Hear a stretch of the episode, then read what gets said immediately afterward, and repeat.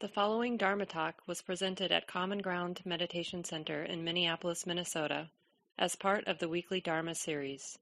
The speaker is Mark Nunberg, guiding teacher at Common Ground. And for those who've been here, we're working through step eight, right? So I know it can feel a little forced or artificial, the way that I'm doing the guided medita- meditation instructions, because I'm moving us through the map and that's not necessarily how one practices, but it is a good way to learn the map.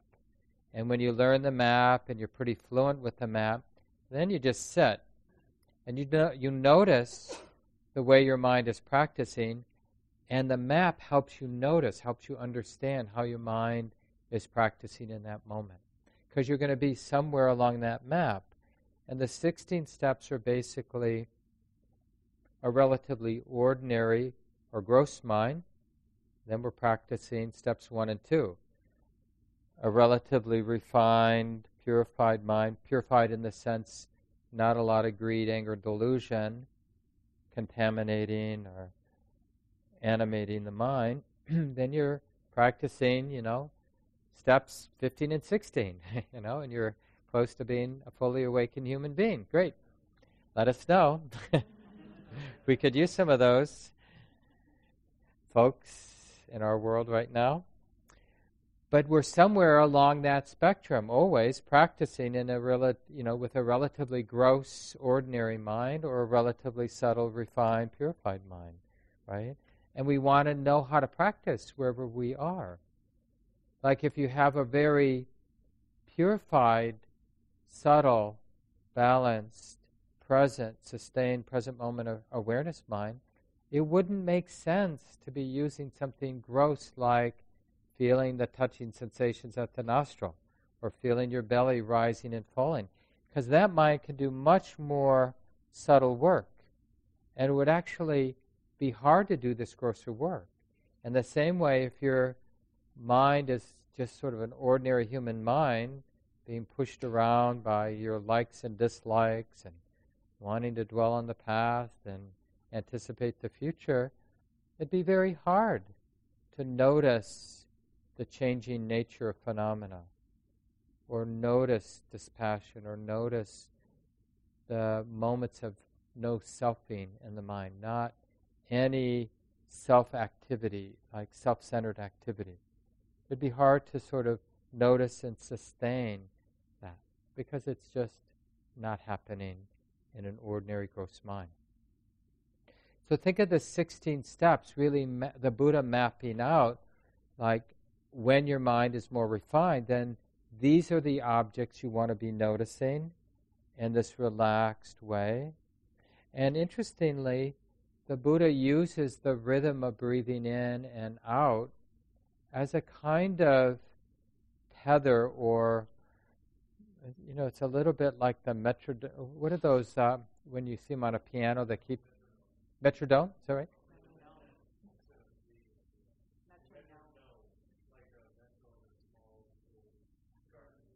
Oh no, metronome. Oh yeah, thanks. Yeah, I hadn't heard it that I hadn't heard it correctly. I was always saying metrodome. metronome. Yeah. So anyway, you know, initially, you know, it might be like you can't get it out of your mind. But then the rhythm of the breath, which is good because, as those of you who've been coming know, that, that initially that initial movement of really making the rhythm of the breath, the physicality, like touching at the nostrils or rising of the belly, falling of the belly, really making it the predominant thing, training your mind to be interested in it, forces the mind to let go of a lot of superficiality worrying about this, like including worrying about whether you're doing the practice right, because that's a distraction. So we have to put down all of that so we pick up the breath in a very exclusive, direct way. But then very quickly we let that, you know, the percussion of the in and out breath, right? We let it be in the periphery, and we're bringing a succession of more and more subtle objects, mental objects actually, to mind. So, joy, ease, that dispassionate awareness of thought, the relative quietness of mental activity. That's the next set of four. And then the third set of four, it's really about experiencing the space of the mind. So the second set of four, it's all about noticing the activity of mind. Joy is seen as an activity. Bright. It's quite alive, right? Joy is an alive quality. Ease too, more of a ah, but it's still a movement. It's a mental movement. Mental activity, the quieting of mental activity. Now we're looking the third set of four, and we'll get there in the weeks ahead.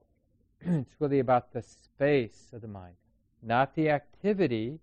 Activity of mind, like thoughts, happen in the space of the mind. Now, this is sort of subtle, right? And all of this is only the present moment the mind and body, activity of the present moment.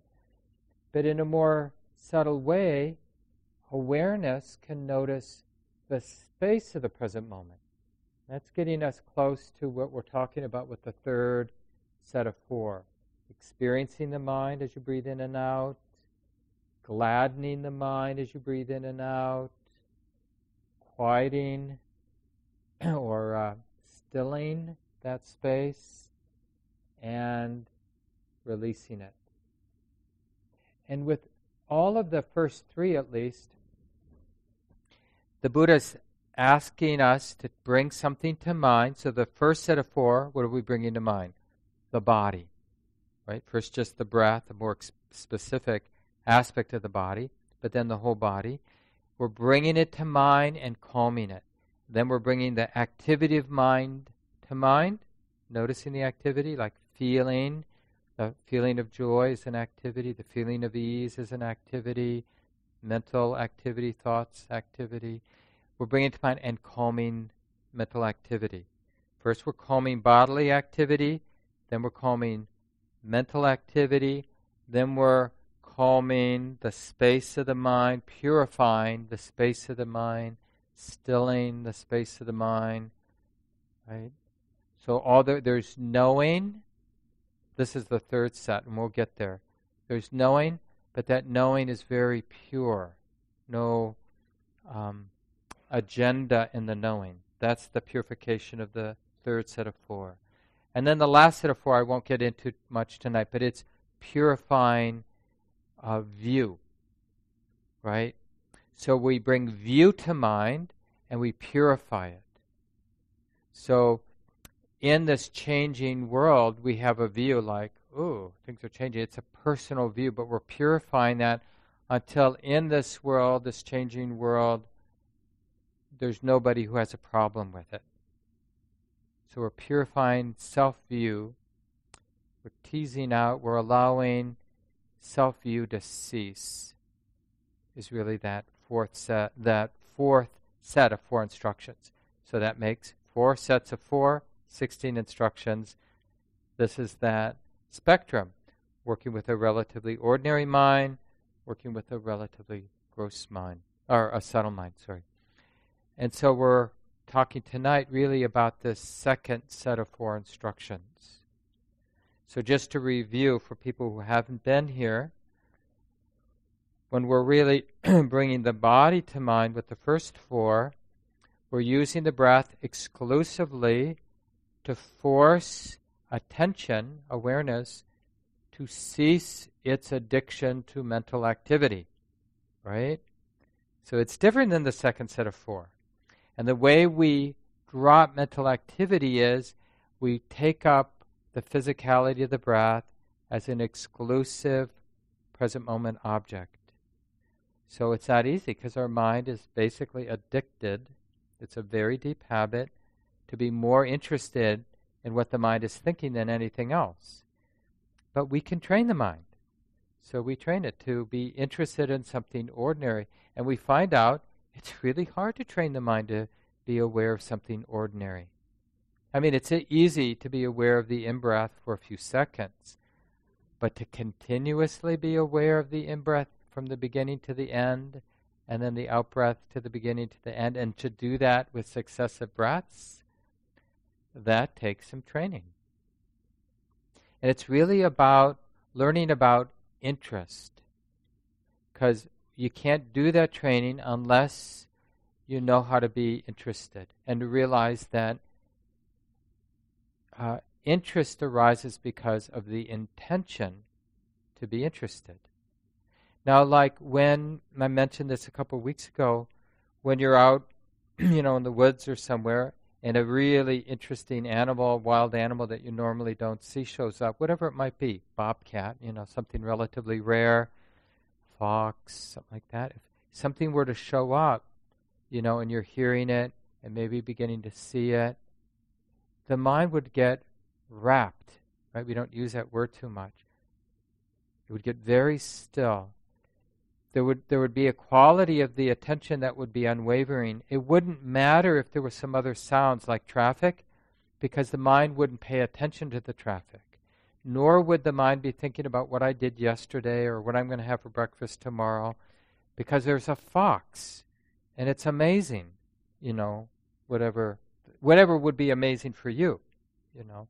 Maybe some of you wouldn't be amazed by a fox, but whatever it would be, the mind would, all the energies of the mind would gather. Every part of the mind would be in the service of attending, comprehending, understanding, not in a conceptual way, but in a direct sensorial way, like seeing, hearing, if they smell, smelling, right? If you're actually touching that.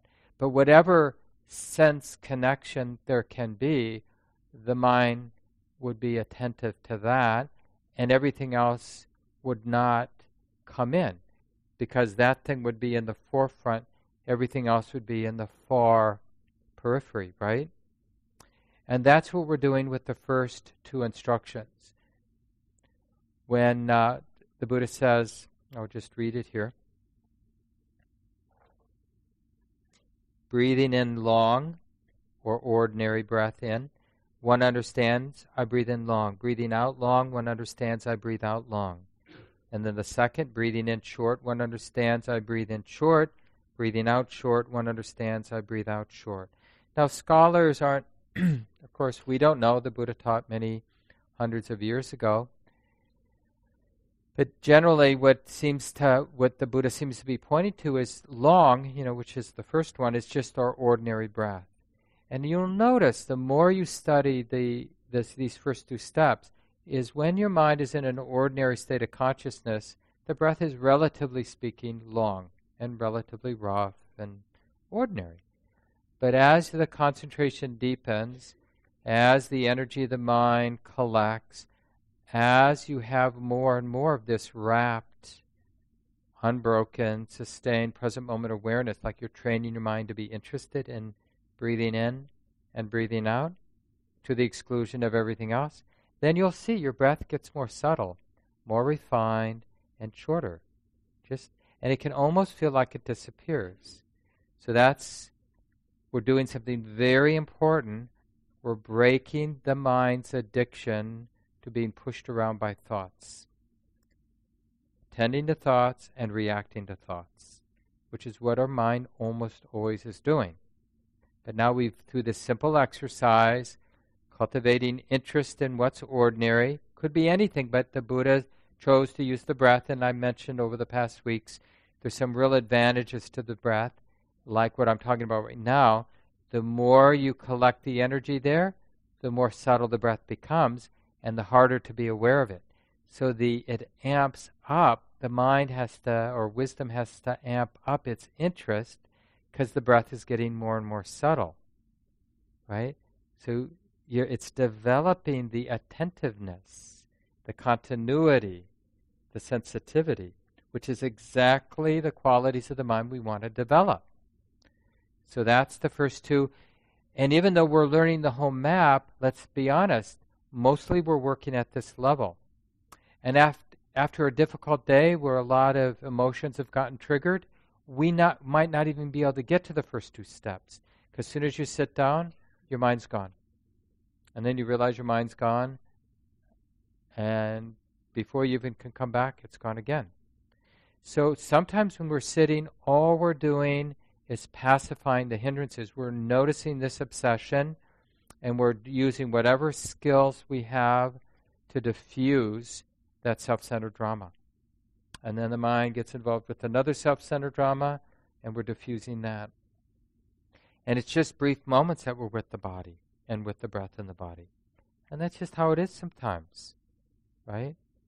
So, a lot of people, I mentioned this a couple times already, think that the mindfulness of breathing was the Buddha's easy instructions, but it's actually a pretty advanced practice because it presumes you've already gotten beyond, you know, being lost in thought. And you can actually connect and sustain awareness with something ordinary for at least a few seconds, like for one half breath in and one half breath out. Right? So remember, it's a real success when you really sense that you're with the physicality of the breath from the very beginning of an in breath to the end, or the very beginning of an out breath and end. That's a real success. That means for that, whatever that amount of time is, you really, the mind has dropped being obsessed with thought. It's dropped the world of thought because it, to the degree the mind is full, fully aware, continuously aware of something ordinary like breathing in, it's not doing all of what it normally does. And that's a real victory. You want to you don't want to put yourself down for getting distracted in the next half breath. You want to feel really appreciative of that sustained awareness. And it will be building confidence. Well, if I did it for one half breath, I can do it for another half breath. And if I did it for one half breath in and one half breath out, perhaps I can do it for another breath in and breath out. And little by little we build and begin again, and we're really developing patience and forgiveness and that kind of persistence, the willingness to begin again. And it's important that, you know, one of the reasons I'm sort of beating the drum now is to really sense that this is useful training. It doesn't seem very miraculous to drop the world by connecting and sustaining awareness with something ordinary. But it's really amazing. And a lot of people, you know, do things like whatever it is, your whatever your passion might be, building model airplanes, bungee jumping, skydiving, playing basketball, playing tennis, knitting, chopping vegetables. You know, some people have these little things that they've just, for whatever reason, their mind has learned to absorb into. And when they do that thing, knitting, let's say, they're just knitting, their attention is full and continuous, and so full and unwavering with the activity that they're not doing anything else. I mean, even things like crossword puzzles and those little math things, Sudoku or whatever they're called. I have never done those, but I've seen them, right? But like, what? Why do people do that? Because when they're doing that, when they're bringing their full attention to that, they're not a neurotic human being to some degree, right? To the degree they're really doing that, or grooming your horse, or petting your cat, or whatever you bring your full continuous attention to, you're getting a little vacation from your neurotic self. And that's not nothing, that's something, right? That's why most human beings have these little quirky things that we've picked up along the way whatever it is. And some of them are more come at a cost, right? Like if you're doing one of the crossword puzzles, there may be some greed to want to complete it. So it's not, the mind isn't in a pure state, but at least it isn't holding the world on your shoulders. You're for a period of time dropping that. Just like when you read a really dramatic book, or really dr- watch a dramatic movie, you might have lost your whole life for that hour, right? Put it down because you're totally absorbed in the movie, but you've picked up another drama, but it's not your drama, right? I mean, think about the movies we watch or the books we read. It's intense, a lot of it. But the reason we do it is because we get to put down our drama. So with when now like the thing that Buddha and other wise people have discovered when you train your mind to do that, because it's relatively easy to do that with an intense movie, right? It's like hour and a half goes by, You don't even realize it. But it's not so easy to do with a neutral thing. Like if I put on some white noise and and asked you to sort of sustain your awareness, it'd be very hard. Right? Or like even a waterfall. First few seconds it's really nice. But then you'll just see your mind just fills in that white space. Just like dreams or thinks or and you'll see that with your breath too. It's like, oh, this is a good time to fantasize because nothing else is going on in the mind except the stupid breath. And so you'll see that fantasies and old pain, old wounds, uh, exciting thoughts about the future, they're just rush into that relatively, as that settling is happening. So that's why you have to keep amping up the purity of your interest. No, honey, just noticing the sensations of breathing in, just noticing the sensations of breathing out. And then once you really can drop the habit of the mind wanting to keep proliferating, keep imagining, keep dra- dramatizing, then you can go to the third instruction of expanding out to include the whole body as you breathe in. So now the breath is in the periphery and a more expanded view of the present moment, like feeling the whole body, is in the foreground of attention. As you breathe in and as you breathe out, really sensing into the whole body. You're not trying to fix your body. You're not trying to kind of deal with the particular knots you have in your shoulder or wherever you might have tension. You're just saying yes to the whole body as it actually is. Yes to the whole body. Just like you'd hear the whole orchestra, you're not obsessing about a particular instrument and whether it's great or bad. You're hearing the wholeness of the sound. Same thing when you're aware of the whole body with step three, whole body, all inclusive. And that's very calming because what we're doing now is we're realizing the mind that's the awareness, that part of the mind that is knowing, right? that doesn't have a problem with the body. The body's not perfect. Ordinary body's just ordinary. There may be pain, there may be tension, there may be numbness, right? It's just body, sensa- bodily sensations. But what's really beautiful here, what we're cultivating that's beautiful and healing, is a mind that doesn't have a problem with the body. That's what we're, we're growing with steps three and four. First, we're expanding awareness to include the whole body. And then we're realizing that the mind, as it's intimate, including the whole body, it doesn't have to have a problem with the body. So as you're breathing up, breathing in with step four, you're noticing where the mind is okay with the body, wherever that is. Again, see, it's really neutral. We want to go where the mind has a problem, like, oh, my knee hurts.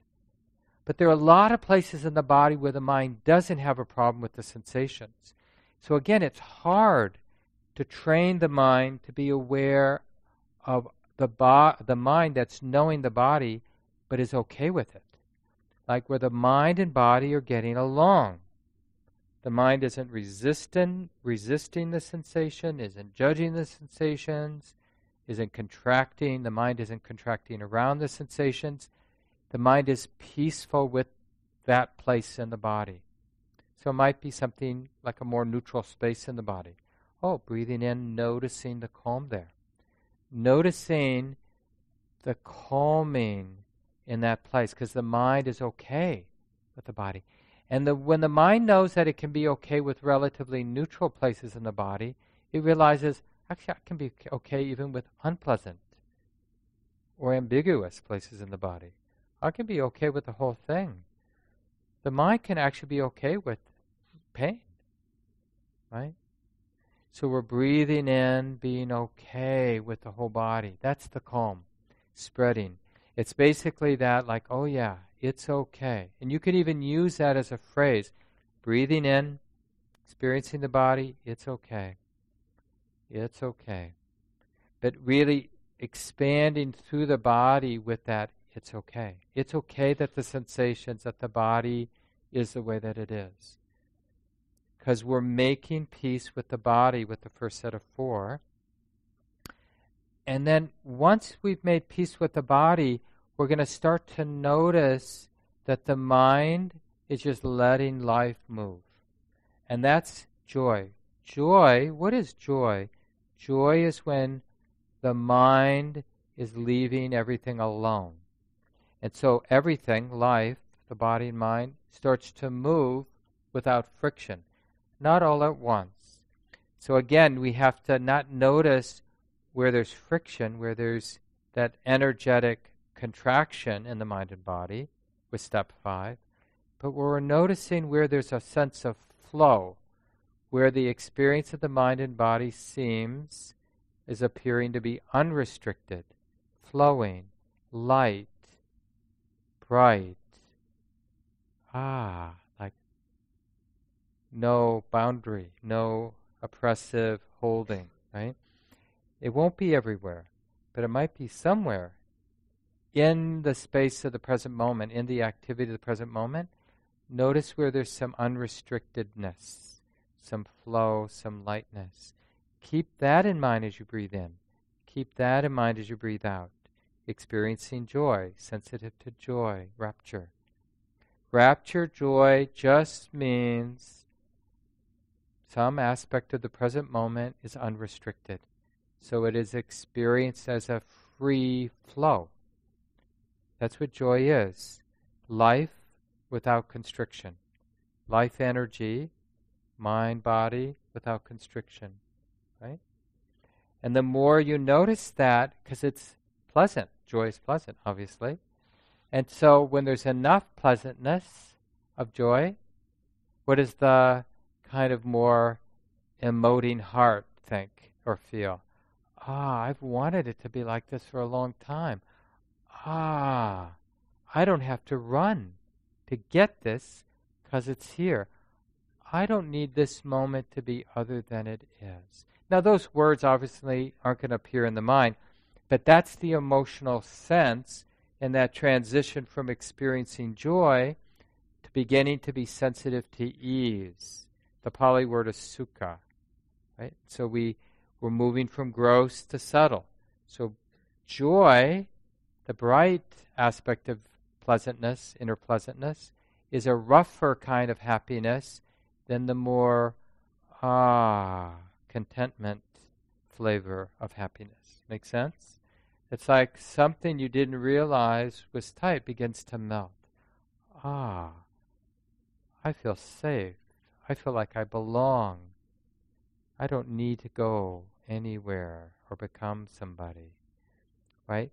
So then that's where we're working. That's step six. Experiencing ease, experiencing ease. So for each step, we're keeping something in mind, keeping something in mind. Now we're keeping different aspects of mental activity. These are ease is a mental activity, right? Something moving in the heart, that sense of ease, hopefully spreading, spreading, filling the space of the mind. And then when there's enough ease, then it's possible for the awareness while you're breathing in, while you're breathing out, to just notice any remaining mental activity, however, whatever that might be, perceptions and intentions and feeling tones, what you're feeling. Oh, this is pleasant. whatever that kind of mental activity is, but now from this dispassionate, spacious point of view, breathing in just thoughts. It's okay, because I'm content. There's a real pervasive contentment, right? Because that was the previous step. Now, finally, we're not trying to get rid of thoughts. We're just noticing thoughts or mental activity for what it is. It's just mental activity. Being known, being known with each in breath, with each out breath. And then from there, noticing how that spacious or dispassionate awareness calms or quiets the mental activity. And it's really important when we're at that eighth step, we're not trying to suppress mental activity. We're noticing the quieting happening as a natural process because the awareness has had a dispassionate attitude toward the mental activity. as opposed to what is more normal over when the mind is more gross, which is I'm always pushed around by whatever the mental activity is because it always feels like it's me talking to me. So, of course, there's a reaction to every thought, every intention, every perception, any aspect of mental activity is met with a personal response because we don't have a dispassionate relationship with the mental activity. We have a personal relationship to it, right? And that's what really changes. And remember, what diffused that reactive personal relationship to mental activity? Getting really intimate with joy and ease. It's so important to realize that spiritual life, the deepening of real wisdom requires that we start to tap into wholesome joy and ease. It's not a grim path. We really have, but we have to do the work of break, the, the hard work initially of breaking the mind, the knowing mind's addiction to mental activity, including, hear this, it's important, including the thought, I'm no good at this. See, if my mind identifies with that thought, I'm no good at this, then I'm not doing the practice of just feeling the breath coming in, feeling the breath going out. I'm back in basically fighting the hindrances, right? The mind, which is animated by greed, anger, and delusion. Those are the hindrances including dullness, sleepiness, you know, the energetic imbalances that come because of greed, anger, delusion. And this stuff being animated by greed, anger, and delusion is endless. So in Buddhism, we call that samsara. It never ends. Unless we take up the very particular training to realize this is endless, even though I have no clue whether this is going to work, I don't have a better idea. So I'm going to take up the Buddha's instructions and I'm going to bring my attention to something neutral. Might as well use the breath. Now, some of you, there's always a small percentage of people who've had breathing problems, asthma, for example, when you were a kid, or have some trauma related to the breath, where using your breath as an anchor isn't going to be the best thing. But it's okay because you don't have to actually use your breath but you need something to bring the attention to initially to break it, break the habit. Some people use hearing, hearing will work. You can go right to whole body awareness if the breath is sort of emotionally loaded, right? Or some people use touch points. But generally speaking, almost everybody needs a training anchor to realize that I can put down the mind's addiction to thought. How do I know? Because I'm tracking the in breath so fully with a, such a pure, beautiful interest that there's really no space in the mind to notice anything else for that, whatever, seven seconds. And then for the out breath. And then building it so there's more and more of that continuity of present moment awareness. And only then, when we have some momentum, we open to the whole body and the calm, and then the joy, and then the ease, and then the dispassionate connection or awareness of thought, and then noticing the quieting of thought, and noticing the space of the mind, and really appreciating, gladdening that space, really realizing how beautiful the mind is that's relatively free of drama, even subtle drama.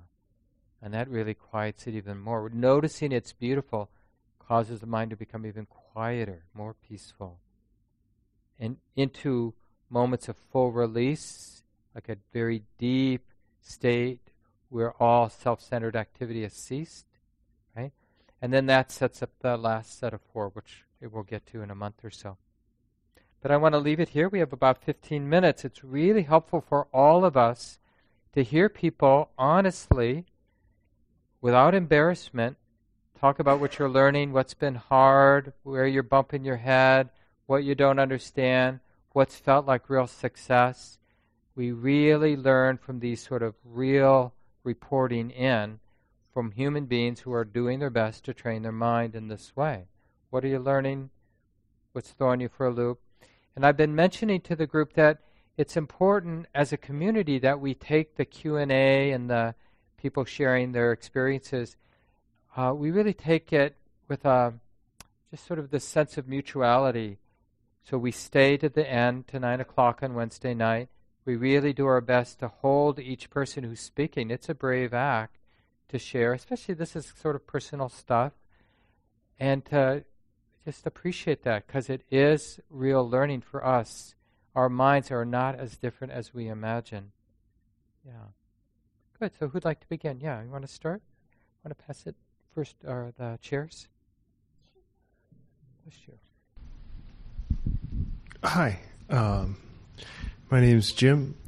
So um, I've had a little bit of confusion around, um, and I'm trying to like push it aside and just be like, well, I suppose there's so many different teachings out there that a person can get kind of muddled, like chasing True. around different teachings. So I'm trying to like quiet some of that like content in, uh, and just kind of focus on the task at hand.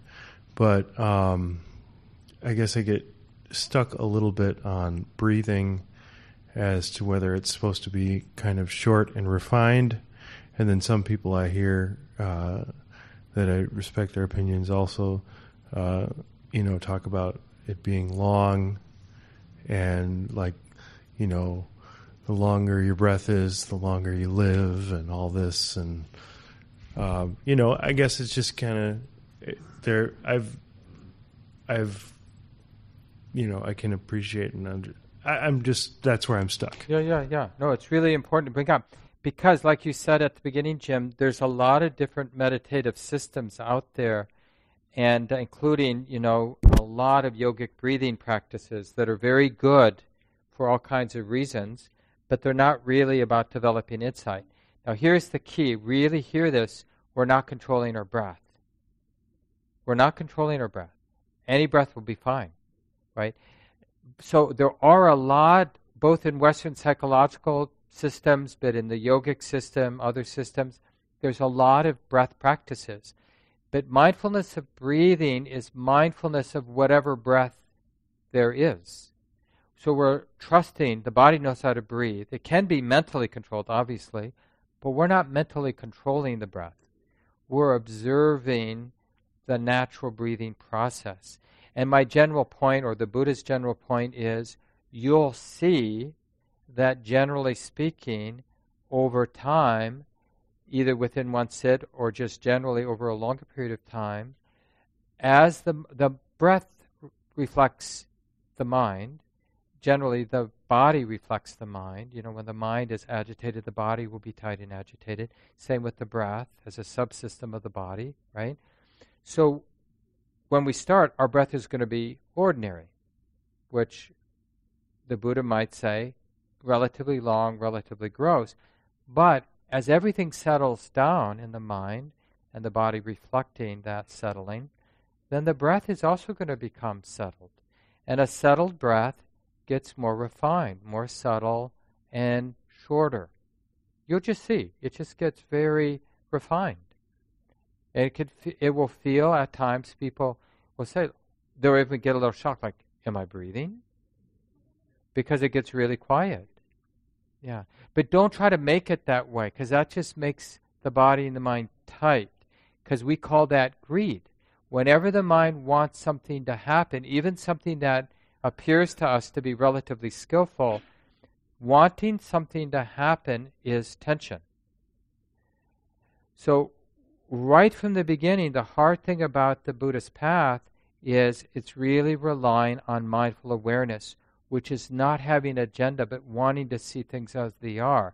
It's just the object of what we want to see changes from relatively gross thing like feeling the breath coming in and out to a relatively refined thing like noticing the space of the mind is a relatively refined object. But all the way through, we're not controlling. That's why this instruction to relax, we want to remember so we can remind ourselves, honey, you can relax. I don't know much about what I'm doing, but I'm pretty sure I heard it's okay to relax. And even when persistence is an important thing, but not at the expense of being relaxed. Because it really won't unfold if we're tight. If we're tight, there's greed in the mind. And greed leads to more greed. Greed doesn't lead to a deepening of wisdom, you know, or insight. Yeah. So I'm really glad you brought that up, Jim. It's an important point. Because there's so many different systems where we're using breath as self-soothing, uh, stress reduction, and there are reasons to do deep breathing. Just like a lot of us, myself included, we do a little. I do a little deep breathing at the beginning of a sit, and if I'm really stressed, I might take five or ten minutes even to do some deep breathing, deep three-part breathing that I learned way back in my early years doing a lot of yoga, you know, because those techniques help. But it's different than this practice. So use it if you need it at the beginning, if whatever your stress reduction practice is taking a walk, taking a hot bath, doing some deep breathing, counting sleep or sheep. But whatever you have to do so that when you sit down to do your wisdom practice, your Buddhist wisdom practice, awareness practice, then you're already done some of that initial settling work. Because, you know, when we're really agitated, it's hard even just to get to the cushion or chair. You know, we're just too frenetic. Yeah, thanks. Yeah, thank you. That's really helpful. Who'd like to go next? Other comments or questions that come to mind? Yeah, over here. Mike has one. I'm Mike, and I realize that this practice isn't about kind of judging our process our progress, but I still feel like um, it's very easy to start thinking that we have a full mindful awareness of this process, and I'm wondering if there are some other indicators that we're actually doing it because it's like it can be like you know of noticing in and out breath and it's like yeah it's very easy to think we're doing it, but not actually do it. yeah. You know what I and mean? It, and it really comes to what I was talking about early on about interest. But there's sort of two general barometers. One is the inner pleasure, right? The we're conjoining the breathing process and these 16 steps with inner pleasure. So that's the telltale sign that that part of the practice that's about settling, creating a really beautiful instrument, i.e., our mind, our heart, that can see things as they are, we know that that's developing when the inner state of the heart or mind feels good, right? So, samadhi, that word we use a lot here, which gets badly translated as concentration, it's really about unification. And so when the mind unifies, it feels whole. And the subjective experience of wholeness is it feels right. It feels good. So when our mind is really scattered and discombobulated and fragmented, it doesn't feel good. And when our mind takes one step closer to being unified, it starts to feel a little good. And when it takes two steps in that direction, it feels better. So there's a kind of spiritual, psychological, emotional healing that happens when the mind goes from being distracted and superficial and fragmented. Every step toward unification and settledness and purity and stillness feels good in that inner way. So that really helps. And then the other thing that's more profound is we call the development of insight. And that also has a particular taste. And the Buddha calls it the taste of freedom. Like being unruffled by what we call in Buddhism the eight worldly winds gain and loss, pain and pleasure, fame and disrepute, praise and blame. So, this you notice just not week by week, but maybe five years in, 10 years in, 15 years in of a dedicated practice, that when the eight worldly winds, something really great happens to you. something really tragic happens to you, and you notice, I'm okay. And then you go, oh, I wouldn't have been okay five years ago. Something has changed. And that's the development of wisdom. So those are the two, only really two things. It's also related to that would be the stability of love or compassion. It's just another sort of a flip side or another side of wisdom, right? Wisdom, compassion, two sides of that development, where the mind, the heart becomes unflappable no matter what's going on in life. Yeah, so that inner pleasure of the mind becoming in moments more pure. Now that comes and goes, the samadhi, because you can be in a really, feeling really good in that sort of unified state, and then somebody can say, hey, someone just stole your car, and you could go to a state of rage. But if you have a lot of wisdom, then you might lose your samadhi, that inner, but you're still unflappable. Oh, yeah, that happens sometimes, right? Because it's true, it does happen sometimes. Last uh, couple of weeks ago, someone came in after we made the announcement that Carrie made earlier about, um, you know, making sure your possessions are in a safe place. She came in a little late and left her purse in the lobby, and sure enough, someone had come in during the Sunday morning sit, the weekly practice group, and took that purse, and somebody left a phone in their coat pocket. They took the, that. But, you know, somebody with a lot of wisdom would realize, oh, yeah, sometimes that happens. Like, I could get all upset. Would that help anybody? No. Well, why do it? Right? I mean, it sounds like, well, because it's not fair, but it's like the the mind with a lot of wisdom is totally pragmatic. It only wants to do things that help people, that help other beings. Because it doesn't have a self as much, that self centeredness. Well, when somebody does something bad to me, this is what I do. But we don't have to do that. Even really terrible things, we find out we have cancer or a good friend of ours dies. We can just feel what we feel without. Like a lot of times people think that people with a lot of wisdom, they imagine they don't have enough, they don't feel anything. It's just the opposite. You feel because there's less distraction, you feel things more strongly. You're just okay feeling what you feel. Lots of joy, lots of sadness when there's loss. It's not that you don't feel loss, you're okay feeling loss. You're okay feeling joy. That's the difference, right? So an awakened person, they'll be the first to laugh and the first to cry, but they don't, they're okay with all that moving through their heart.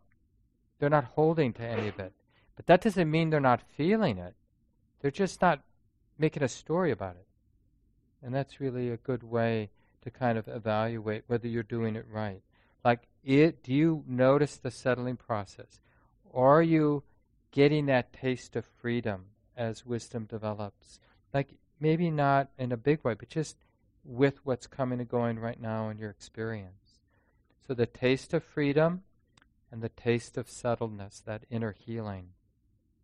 Yeah, we need to leave it here. It's nine. Thanks everyone for sharing.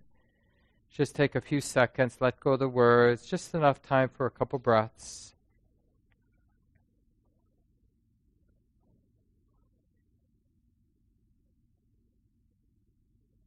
It's good, especially when we're learning these more involved maps, to just sort of tell ourselves a story that I'm in it for the long haul.